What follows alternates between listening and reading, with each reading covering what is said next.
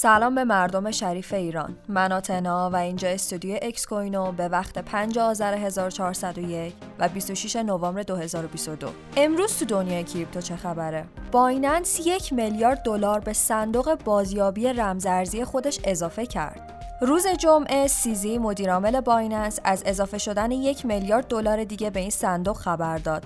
با این تفاصیل مقدار دارایی این صندوق در حال حاضر بیشتر از دو میلیارد دلاره. از این صندوق بازیابی برای خرید رمزارزهایی که وضعیت آشفته‌ای دارن و حمایت از صنعت استفاده میشه. از ابتدای سال 2022 بازار رمزارزها شاهد کاهش شدیدی بوده که همین مورد منجر به از کار افتادن چندین شرکت مرتبط با این حوزه شده. فروپاشی FTX باعث افزایش سهم بازار صرافی های شده. فروپاشی FTX سهم بازار رقبایی که به صورت همتا به همتا فعالیت می‌کنند رو افزایش داده. در ماه نوامبر حجم معاملات در صرافی های غیر متمرکز یا همون دکس ها به 91 میلیارد دلار رسیده که به نسبت کل ماه اکتبر 79 درصد افزایش داشته.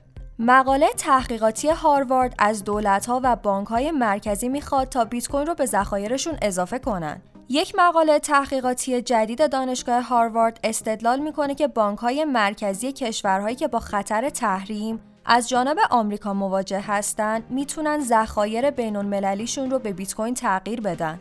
طبق این مقاله در سالهای اخیر خیلی از بانک‌های مرکزی برای پوشش ریسک اقدام به افزایش ذخایر طلای خودشون کردن. اما اضافه شدن بیت کوین به ذخایرشون می‌تونه به این کشورها به خصوص به اونایی که در به دست آوردن ذخایر طلای بیشتر با چالش مواجه هستن حتما کمک کنه.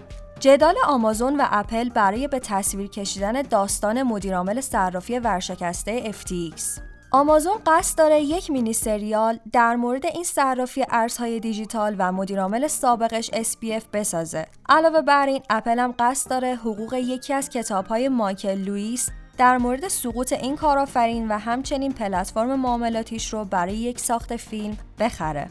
ممنون که همراه هم بودین.